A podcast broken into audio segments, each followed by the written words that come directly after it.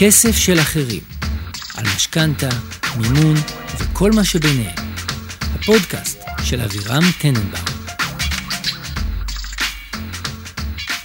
שלום חברים, ברוכים השבים לפודקאסט כסף של אחרים, אני אבירם טננבאום, מומחה בנושאים של מימון ומשכנתאות, בעלים של חברת פרדס ייעוץ פיננסי ומשכנתאות. איתי נמצא כאן אורי רגב. אהלן אהלן, כיף לחזור. מה העניינים? טוב, חם. התגעגעת? כן, האמת שכן, כל הדיבורי כסף וריביות האלה ממש חסרו לי בחיים. האמת שגם לי. כן. אז אה, טוב. על מה מדברים היום? אה, תראה, קודם כל הייתי רוצה לציין, אנחנו אה, חגגנו חמישה פרקים ראשונים. לגמרי. נקודת ציון. כן. אה, אז היום אנחנו בעצם אה, נמשיך אה, מעבר לקו חמשת הפרקים הראשונים. אנחנו נדבר על אה, משכנתה לכל מטרה. משכנתה לכל מטרה. כן. אוקיי. אה, אז נתחיל קודם כל במה זה. מה זה בעצם משכנתה לכל מטרה? אה, בדרך כלל אנשים ששומעים משכנתה, באופן טבעי וגם די בצדק, מיד מחברים את זה למשכנתה לרכישה. כי משכנתה לוקחים לרכישת דירה. כן. אבל- דיברנו על זה כל כך הרבה פעמים בחמש פרקים האחרונים. נכון, אבל במסגרת עולם המשכנתאות, אז כל עוד אנחנו מדברים על הלוואות שהן אה, ניתנות במסגרת שיעבוד של בית מגורים, אז אפשר לקחת את הכסף לעוד מטרות. זאת אומרת, אני מביא בית לבנק, או למשהו, או לגוף אחר שנותן לי את הכסף, הוא ממשכן את הבית, והוא נותן לי כסף. אם הדבר הכי מתבקש זה שהוא תן לי כסף כדי לקנות בית, שזה בדרך כלל מה שקורה, כן. אז יש עוד כל מיני סוגי הלוואות שהוא יכול לתת לי את הכסף עבורן, והדבר שאנחנו נדבר עליו היום זה משכנתה לכל מטרה. זאת אומרת, מבחינת ה... איך זה עובד, זה די דומה. אני בא, אומר לבנק, שלום שלום, הנה בית, הוא שווה ככה וככה, קחו, תשעבדו אותו, ותביאו לי כסף, כי עכשיו אתם רגועים שיש להם לכם את הבית שלי כבטוחה. זאת אומרת, ברמת הקונספט זה די דומה, רק ייעוד הכסף משהו אחר. הוא משהו אחר. אז על כך נאמר, אני אצטרך לקחת משכנתה בשביל לממן את הבת מצווה הזאת.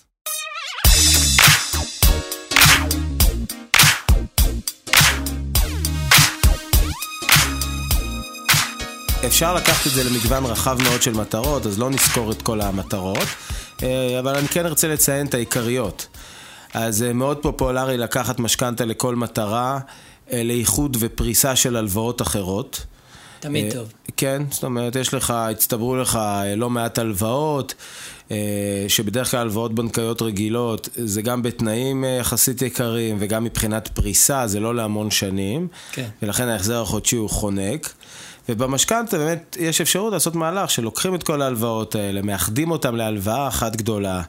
בגלל שהבנק מקבל בית כבטוחה, אז הוא גם יכול לפרוס את זה ברוחב לב ל-20-30 שנה, כן. וההחזר החודשי הוא הרבה יותר נמוך. כמובן שזה אולי יעלה יותר בגלל שזה הולך להחזיק הרבה שנים, אבל זה נוח תזרימית, זה עוזר להתיישר כלכלית, זה הלוואה מאוד פופולרית. כן. אה, נראה לי הרבה בתי אה, משפחה, בתי אב בישראל צריכים כזה דבר. חד משמעית, הרבה צריכים, הרבה עושים גם.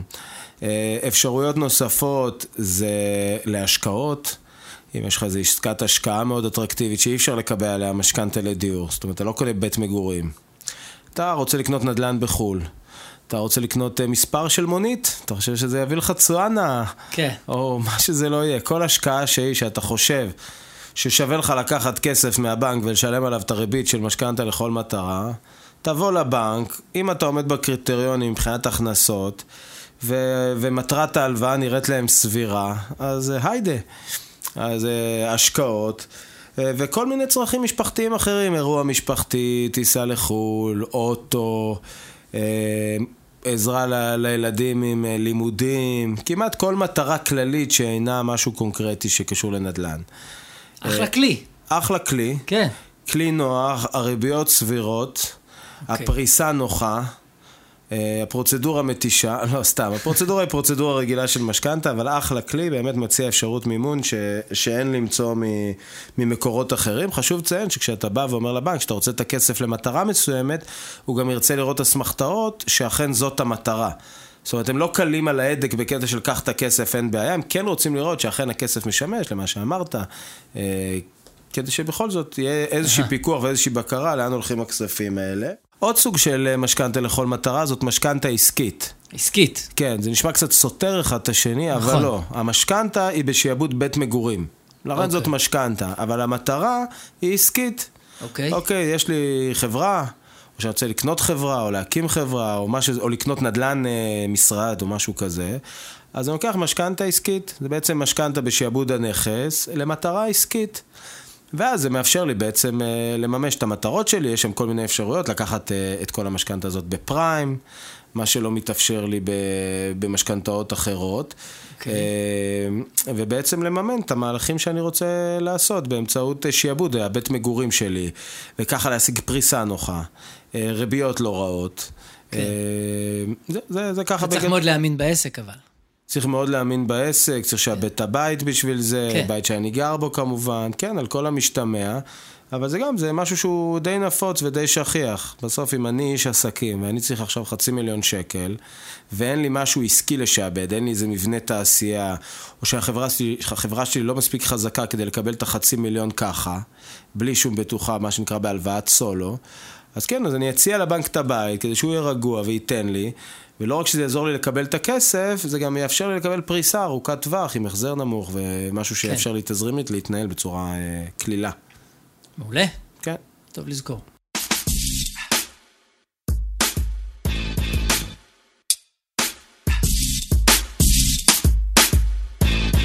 אז כמה אפשר לקחת במשכנתה לכל מטרה? כן, זה מה שאנחנו הכי רוצים לדעת. הכי רוצים לדעת. תביא כסף. show me the money. בדיוק. כן, אז בעצם, אה, כמו מה שהבנו כבר, תחום המשכנתה הוא תחום עמוס רגולציה והגדרות, וגם פה יש הגדרה מאוד ברורה, כמה אפשר לקחת. אוקיי. היום אפשר להגיע לעד 70% משווי הנכס במשכנתה לכל מטרה. זאת אומרת, אם אתה, יש לך בית ששווה מיליון שקלים, ככה נקי משעבוד, חופשי חופשי, ברור, לכל אחד יש כזה. בכיס. כן. ואתה צריך, אה, פתאום, 700 אלף שקלים. צריך. אז אתה תיאורטית יכול ללכת... כן, בתמיד, שמלה, בכל זאת. אה, אתה יכול ללכת לבנק ולבקש עד 70% משווי הנכס במשכנתה לכל מטרה. כן, במאמר מוסגר, כמובן, אם תבוא ותבקש 700 אלף במשכנתה לכל מטרה, הם יבדקו בציציות טוב טוב למה שבן אדם מבקש כזה סכום גבוה. כי זה באמת סכום גבוה, כשלא mm. מדובר על רכישת דירה. כן. אה, לא לעיתים קרובות נתקלים במשכנתה לכל מטרה בסדר גודל הזה. בדרך כלל אנשים באים, לוקחים 200, 300, 400. אבל תאורטית, כמו שאמרתי, אפשר להגיע ל-70% מימון. אני אוסיף פה איזה סיבוך קטן. ה-70% האלה הם לא מנותקים בפני עצמם, אלא זה המקסימום מימון שאפשר להגיע אה, בשעבוד הנכס. זאת אומרת, שאם על אותו בית של מיליון, יש לך כבר משכנתה של 400 אלף. סביר. 40 אחוז. כן. בחישוב. אז אה, אפשר להשלים ל-70 אחוז. זאת אומרת, אתה לא תוכל לקבל 70 אחוז בלי קשר, תוכל להשלים ל-70 אחוז, את ההפרש, עוד 300 אלף. אז תמיד זה, כשמדברים על שיעור מימון, זה תמיד כולל אה, מימון שכבר קיים על הנכס. כן. אגב, עד לפני סדר גודל של שנה וחצי, לפני הקורונה, אז היה אפשר להגיע ל-50 אחוז מימון במשכנתה לכל מטרה. אבל הקורונה, אנשים אין כסף, צריכים אה, פרנסה. פתחו את השערים. פתחו את השערים, כן. ואנשים באים. אתה יודע, פתחו את השערים והקהל נוהר פנימה. אז, כן. אה, אז היום אפשר 70 אחוז. אה, זאת הוראת שעה, זה אומר שאחת לכמה חודשים הם מעריכים את זה. יש סבירות לא מבוטלת שביום מן הימים שהמצב יתייצב, אז uh, יחזירו את זה ל-50 אחוז. אז, אז זה הזמן. אני מרגיש שכן, זה סוג של חלון הזדמנויות, כל פעם הוא מקבל איזה ארכה, אבל כן, זה חלון הזדמנויות. אה, יש הרבה אנשים שלפני הקורונה, אתה יודע, היו עם משכנתה של 50 אחוז, ועוד איזה 200-300 אלף שקל הלוואות עם החזר חודשי גבוה. כן. והיו חנוקים, ואי אפשר היה להביא להם את האיחוד ופריסת הלוואות, שזה כלי שיכל נורא לעזור להם. אה, ופתאום התקנה הזאת יצרה את החלון הזדמנות ואפשרה להם באמת להעלות את, ה, את התזרים שלהם על הפסים הנכונים. יפה. אז כן, יש פה איזשהו חלון הזדמנויות.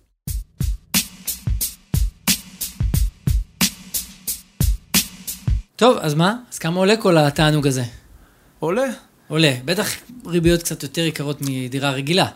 כן, הריביות הן קצת יותר יקרות במשכנתה לכל מטרה, בכל זאת הבנק צריך קצת אה, להרוויח, אתה יודע, שיהיה חלב במקרר, משהו, לקפה, כן. משהו בסיסי.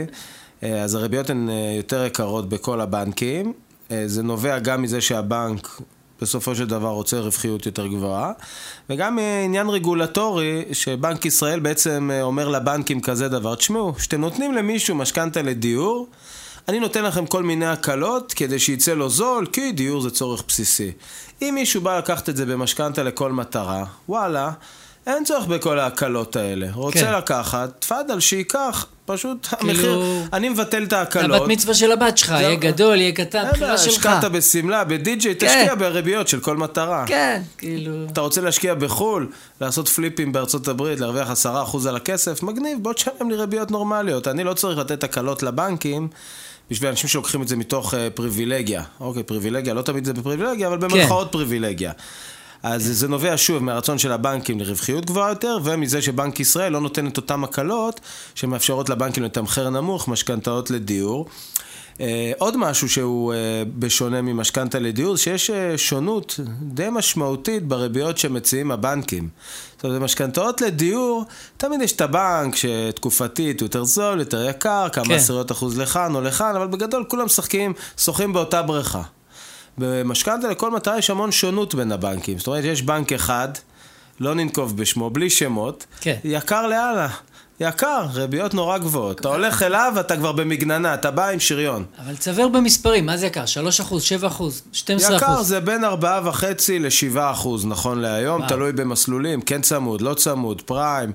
אתה רוצה מסלולים לא צמודים לתקופה ארוכה, בום, עד 7 אחוז. למקרה שהשלושים שניות האחרונות היה לכם סינית, אנחנו מפנים אתכם לפרק הראשון שלנו, מבוא למשכנתה, ולפרק השני, איך בוחרים תמהיל למשכנתה. שם תדעו מה שאתם צריכים על כל הצמוד ולא צמוד. מדהים. אוקיי, זה ממש תזכור- יקר, אבל 7 תזכורת חשובה. 7 אחוז יקר. כן, נתתי את המקרה קיצון, אבל כן. נגיד שוב, לקחת אה, מסלול לא צמוד, ריבית קבועה לא צמודה, המסלול הכי יקר שיש, הכי סולידי שיש, ל-30 שנה, ואתה לווה שהבנק לא פתח שמפניה כשנכנסת לסניף, כן.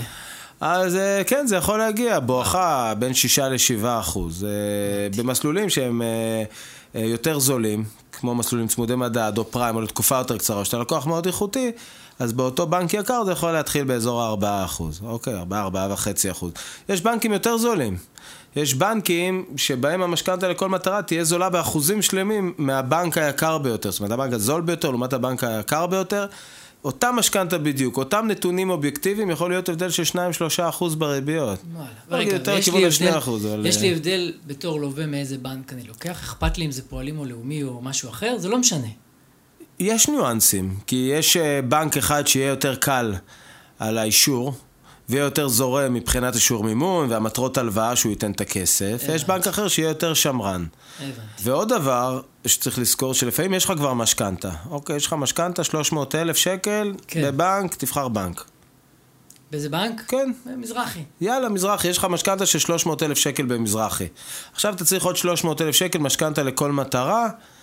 אה, אתה רוצה לקנות נדל"ן בפיניקס, אריזונה. יש לך עסקה פגז, מחכה פגז. לך מעבר לפינה. כן, זה יותר כמו טיול כאילו לפארק בפיניקס אריזונה, לבת מצווה ש, אבל יאללה, זורם. כן, לא משנה, הבנו את הפרינציפ. יש לך שתי ברירות. אפשרות אחת זה לקחת את המשכנתה לכל מטרה במזרחי טפחות. כי איפה שאני של- כבר נמצא. הבית שלך כבר משועבד להם, אה, הפרוצדורה תהיה יותר פשוטה, אוקיי? הלוחות זמנים יהיו יותר נוחים. אבל אם אתה רוצה אה, אה, להיות אה, במצב שאתה יכול לנהל משא ומתן, שיהיה לך כוח מיקוח, ולא כן. ללכת לבנק האחד שאתה נמצא איתו כיום, אז אתה חייב לפנות גם לבנק אחר. אבל לקחת את המשכנתה לכל מטרה בבנק אחר, אתה יודע מה זה אומר? אני משער מלא דברים מורכבים. אני רוצה שתנחש. אתה עכשיו, אני אעשה לך בוחן, בוחן ב live. בוחן ב live. בוחן ב live, אוקיי, אני צריך חושב לזה שזה- אות מוזיקלית לבוחן ב live. אז אה, נגיד, נגיד יש לך לא, מש... אני אצטרך להעביר את המשכנתה הקיימת גם אליו. איזה... דוז. איזה. טוב. דוז פואה. טוב, מה שנקרא, אז זה אומר שתצטרך לשלב עם זה מחזור. לפתוח ליומן, פגישה עם אבירם, דחוף. אז אתה תצטרך לשלב עם זה מחזור. אתה בעצם תצטרך. לקחת את המשכנתה הקיימת. כדי שתוכל לקחת את התוספת בבנק אחר, קודם כל אתה צריך לעשות מהלך של מחזור, לקחת את המשכנתה הנוכחית, להעביר אותה לבנק האחר. כן. זה לבד ייקח לך לא מעט זמן, חודש, חודשיים, שלושה, תלוי כמה אתה תקתקן וכמה השוק עמוס וכל מה שיכול להשפיע על אתה תהליך. טקטיקן, זה תלוי בקצב העבודה שלך. נכון, אתה צודק, כמה אני טקטיקה. בדיוק. אז אה, זה תלוי באמת במצב השוק, בלוחות הזמנים, צריך להעביר את המשכנתה, לפרוע את המשכנתה הקיימת, להסיר את השעבוד של הבנק הנוכחי, ורק אז הבנק ייתן לך את התוספת. זה בשביל, אתה יודע, אירוע שנגמר בערב אחד, עם קצת כל אה, זה נצנצים. בשביל הבוק. כן, כאילו... כמה עולה בוק לבת מצווה שהיה? לא יודע, אני הבת שלי עוד לא בגיל, אבל בואו דבר איתי עוד עשר שנים ויהיו לי נתונים מדויקים. אוקיי, תשלח לי, תשלח לי איזה תזכורת שתהיה בעניין הזה. אה, בכל אופן, אז אה, כן, אז זאת הסיטואציה, יש לך משכנתה בבנק קיים, התוספת או שתילקח באותו בנק ואז התהליך יהיה דוך למטרה, דוקרים, לוקחים, נגמר תוך כמה שבועות, או שאם צריך להעביר את זה לבנק אחר, צריך לעשות מחזור על כל המשתמע, כן. תהליך שהוא לא רק הביצוע של המחזור בפועל, אלא גם אחרי שמבצעים את המחזור, לנקות את השעבוד של הבנק הישן, זה משהו שיכול לקחת עוד כמה שבועות. זה יכול לקחת איזה חודשיים, שלושה, עד שאתה בעצם רואה את הכסף של התוספת, לפעמים כן. אתה צריך את הכסף אה, יותר מהר, או שסתם לא בא לך אה, לשבור את הראש על מחזור. לפעמים יש לך משכנתה טובה. שאתה לא רוצה נכון. למחזר אותה בעצם. ואז זה סוג של לקוח שבוי של הבנק הקיים, זה יכול להתבטא במחירים, אבל בסדר, כל מקרה לגופו נותנים נראה לך לי ש... משכנתה טובה בדיור, אבל נותנים לך משכנתה על הפנים בכל מטרה. שוב, צריך חלב לקפה. כן, צריך חלב לקפה, זה המוטו. אה, אז נראה לי התמונה ברורה, כן. כל מקרה לגופו, אותו בנק, בנק אחר, כוח מיקוח, זה די דומה למה שאמרנו במשכנתאות אחרות גם. אז אה, זה יכול לנוע מבחינת ריביות, בואו נמסגר את זה במספרים, בבנקים הזולים יותר, זה יכול לנוע בין שלושה, שלושה וחצי אחוז לחמישה אחוז במסלולים העיקריים לתקופה ארוכה, זה הטווח.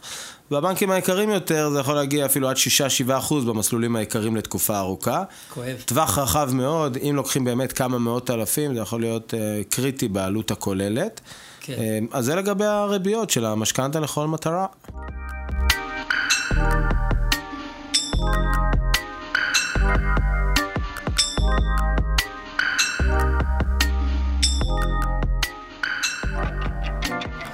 שאלה, האם בפנים כלול גם שיפוץ, או שמשכנתה לשיפוץ זה סרט אחר לגמרי? האמת שזאת שאלה נהדרת. משכנתה לשיפוץ היא יצור כלאיים. וואלה. כן. זאת אומרת, מצד אחד, אה, היא לא כל מטרה, כי היא כן משרתת צורך אה, דיור, כן. במידה מסוימת.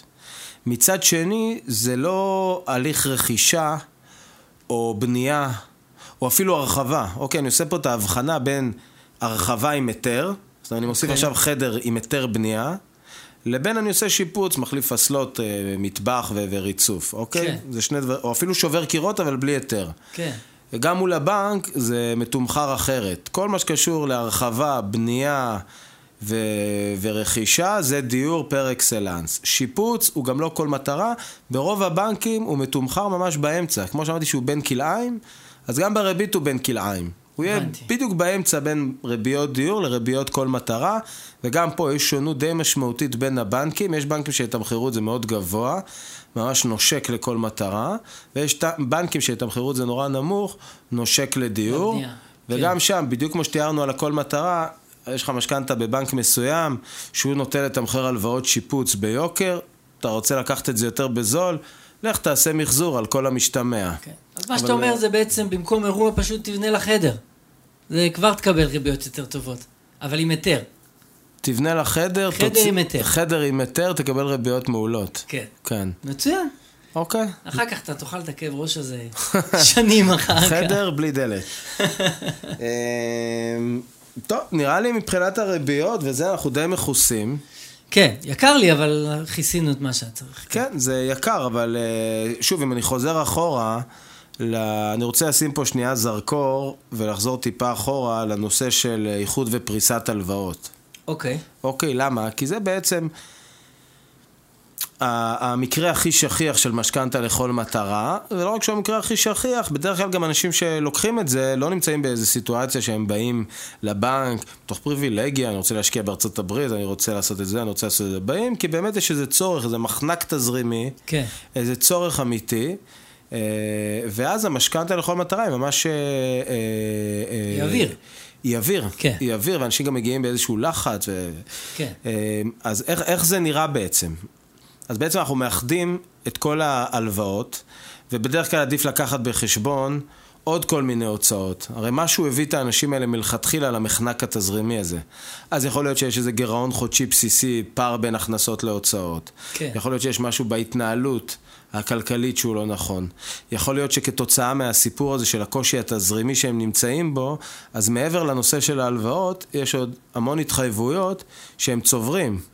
לא משלמים לפלאפון, לא משלמים ל-yes, אה, לא משלמים לוועד, אני יודע, כל מיני דברים אחרים, לרופא שיניים חייבים איזה עשרת אלפים שקל. כן, חובות שנצברים. חובות פשוט. שנצברים שלא רואים אותם בדוח הלוואות, כי הם לא הלוואה. כן. אז בעצם זה תהליך לעשות פה ניקוי אורוות. כן. לקחת את ההלוואות. להבין את כל ההתחייבויות שיש, כולל הקטנות ביותר, והיו לנו גם... אפילו לקו... קרובי משפחה שעוזרים. הכל, כולל הכל, כן. כולל הכל, הזדמנות לעשות אישור קו כדי לא לסחוב אחרי זה זנבות. כן. אה, והיו לקוחות שבאמת עשינו איתם תהליך כזה, והסעיפים באקסל היו נראים כאלה איזוטריים, אבל אהבתי את זה. אני אגיד לך, באמת אהבתי את זה, כי זה הראה לי, קודם כל על, על נכונות וכוונה ורצון אמיתי לבצע פה אה, אה, שינוי. כן. וליישר קו במלוא מובן המילה. וגם באמת, אתה אומר, וואלה, אחרי זה הם יבואו נקיים. וכל עוד הם יתנהלו נכון, אז הסיכוי שהם יצטרכו לחזור אחרי זה שוב על אותו מהלך בעתיד, הוא נמוך יותר. אז זה יכול לכלול, שוב, ראיתי אנשים שהכניסו חוב ארנונה וחובות משפחתיים ולספקים בבית, המנקה שהם אמרו לה כבר חודשיים שהם יביאו לה כסף, כן. אה, או, או מה שזה לא יהיה, לא צריך אה, להיכנס לרזולוציה כזאת. ועוד דבר שאני מאוד מאוד ממליץ עליו, זה לש... אם הגעתם לסיטואציה הזאת, וה... ויש איזו סיטואציה גירעונית ברמה החודשית, כל חודש מוציאים יותר ממה שמכניסים, משהו בהתנהלות לא עובד, אין שליטה על ההוצאות, הכסף נוזל מבין האצבעות, אני אומר שיש אנשים שמתחברים לה... להגדרות האלה. מוכר לחלוטין. כן, אז uh, הייתי ממליץ לשלב איזשהו תהליך של, uh, של ייעול כלכלי גם. אם זה דרך עמותת פעמונים, או דרך יועץ כן. כלכלת משפחה, זאת אומרת... כבר עושים את המהלך הזה, כן. מהלך שעולה לא מעט. לקחת את זה כפרויקט, לעשות טיפול שורש, כדי באמת לעשות, לשנות דפוסים ולעשות מהלך משנה חיים. ו, וזה משהו ש, שהרבה פעמים מוכיח את עצמו. משהו שאני תמיד אומר לאנשים שאנחנו עושים להם את השירות הזה, זה שאני מאחל להם שהם לא יבואו עוד שנתיים, שלוש או חמש שנים אלינו שוב, עם אותו צורך, עם איזה מסה חדשה של הלוואות שנצברו, מאותה סיבה בדיוק. כן. זאת אומרת שעכשיו עשינו אישור קו, וזה יאפשר להם דרך חדשה, ואולי אפילו הפוך. לייצר איזה חיסכון חודשי, הקטנה של המינוף. אז זהו, זה מה שהיה חשוב לי להגיד בהקשר הזה של, אה, של כן. איחוד ופריסת הלוואות. לא, אני משער שרוב האנשים שמגיעים אליך לכל מטרה זה בשביל, בין היתר, בשביל הדברים האלה. כן, כאילו... הרבה פעמים, שוב, ממש זה דיכוטומי, יש אה, הרבה שמגיעים מתוך איזה צורך בכסף כי אין להם, כי הם חנוקים. ואז כל מטרה, אוויר לנשימה, קצת תזרים, קצת לנקות את כל ההלוואות האלה, השבע, שמונה אלף שקל כן. ש- שחונקים, ויש כאלה שמגיעים בדיוק מהצד השני, וואלה, בא לי לקנות בית להשקעה, או לא בית להשקעה, בא לי לבצע השקעה בארץ, בחו"ל, לקנות דברים, אה, משהו הרבה יותר משוחרר כזה, פריבילגי, שזה כן. גם אחלה, לגיטימי, יש לך בית, מנף אותו, מגניב. אה, סיטואציה שונה בתכלית. גם פה, אפשר להפנות לפרק החמישי שלנו, פרק של דירה שנייה, כשאתה רוצה למשכן את הבית שלך בשביל לקנות בית שני. סטאג הדש. ה favorite שלי. עד היום, הפרק שהכי אהבתי. אתה עקבי. כן. אני אוהב את זה. כן. יפה.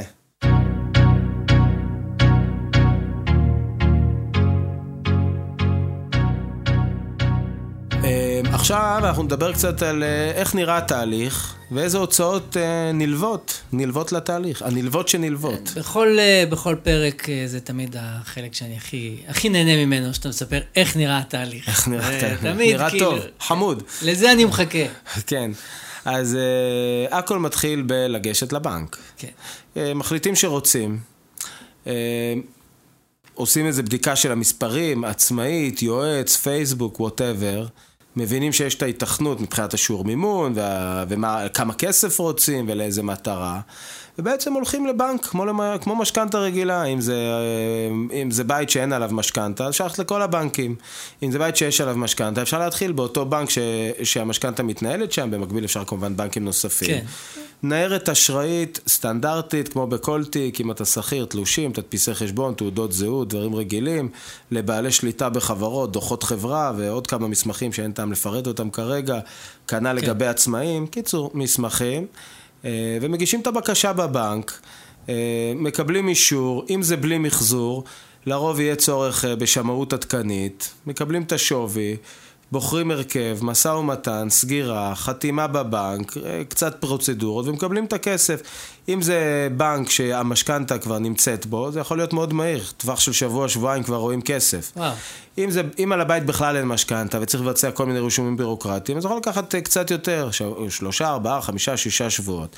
אם זה תהליך שכולל בתוכו מחזור, כמו שאמרתי, זה יכול לקחת גם חודשיים, שלושה בקלות. כן. אז, אה, רגע, מה לגבי כושר החזר? יש הבדל באחוזי כושר החזר שונים במשכנתה לא, כזאת? אותו כושר החזר אה. עד 40 אחוז אה, אה, לפי הרגולציה, וכמובן שעדיף פחות, 40% מהכנסה פנויה. לאחר התחייבויות. כן. אז, כן. אז אם נגיד עכשיו, בואו בוא ניקח מקרה אמיתי. נגיד עכשיו אני בא כמשפחה, מכניסים ביחד 20 אלף שקל בחודש, שני הבני זוג. נטו. נטו. ויש אה, אה, התחייבויות של אה, 8,000 שקל. אבל בגלל ההתחייבויות האלה, אני בא לקחת את המשכנתה לכל מטרה. אז איך מחשבים את ההחזר? תשמע, אחרי או לפני? אתה מככב היום. לא, השאלות שלך כל כך מדויקות, אני אוהב את זה. בשביל מה אתה בא אליי? אם לא בשביל זה. בשביל הקפה. כבר ביססנו את זה. את זה כבר. ביססנו בפרק הראשון, אתה בא בשביל הקפה. כן. אז אה, שאלה מעולה, איך זה עובד? כן. אנחנו באים לבנק, אומרים לו, תשמע, אנחנו צריכים 400 אלף, כדי לפרוע 400 אלף הלוואות, היום ההחזר על 400 אלף האלה, שמונה בחודש, מתוך הכנסה של 20, חונק ולא נעים. ובעצם הבנק אומר, אוקיי, אין בעיה, אתה בעצם לוקח את ה-400 בשביל להיפטר מהשמונה. לכן אני, במחשב שלי, יודע להזרים, לרשום שיש את ההלוואות, אך בד בבד, יחד, יד- בד בבד עם זה, אני גם מזרים שהם ייפרעו מהכסף עצמו. ואז ההלוואות האלה לא משוקללות בתוך היחס החזר. כלומר, היחס החזר שלי הוא מתחיל ב-20. בדיוק. ויש בנקים שמגדילים, ואף אה, כחלק מהפרוצדורות, הם יבקשו שתביא להם אה, תצהיר. שחתמת מול עורך דין, שאכן הכסף הזה ישמש לפירעון ההלוואות ולא תלך להמר עליו. וואו. כן, כי במשכנתה לכל מטרה, בשונה ממשכנתה לדיור, הכסף לא עובר למוכר. כן. נכנס אליך לחשבון. כן. תיאורטית, אתה יכול לקבל אותו ולהגיד, טוב, יאללה, לא באמת התכוונתי לפרוע את ההלוואות, תזמין לי כן. טיסה לווגאס, כן. התיק כבר מוכן. קדימה. כזה. אז, אה, אז מזה הם רוצים להימנע, כמובן יש תצהיר, כן, מחזיק מים או לא מחזיק מים, אני לא משפטן, אבל הבנו את התמונה. כן. יפה, אז בזה הם כן מתחשבים. מתחשבים. כל הכבוד להם. כי אחרת זה היה שומט את הקרקע מתחת לכל המודל. כי אנשים באים בגלל שהם חנוקים. נכון. כאילו, חייבים להחליק את זה, להזרים את זה איכשהו, שתהיה ל- לדבר הזה לקרות. מבחינת הוצאות, אז אמרנו שמבנה תהליך והוצאות נלוות.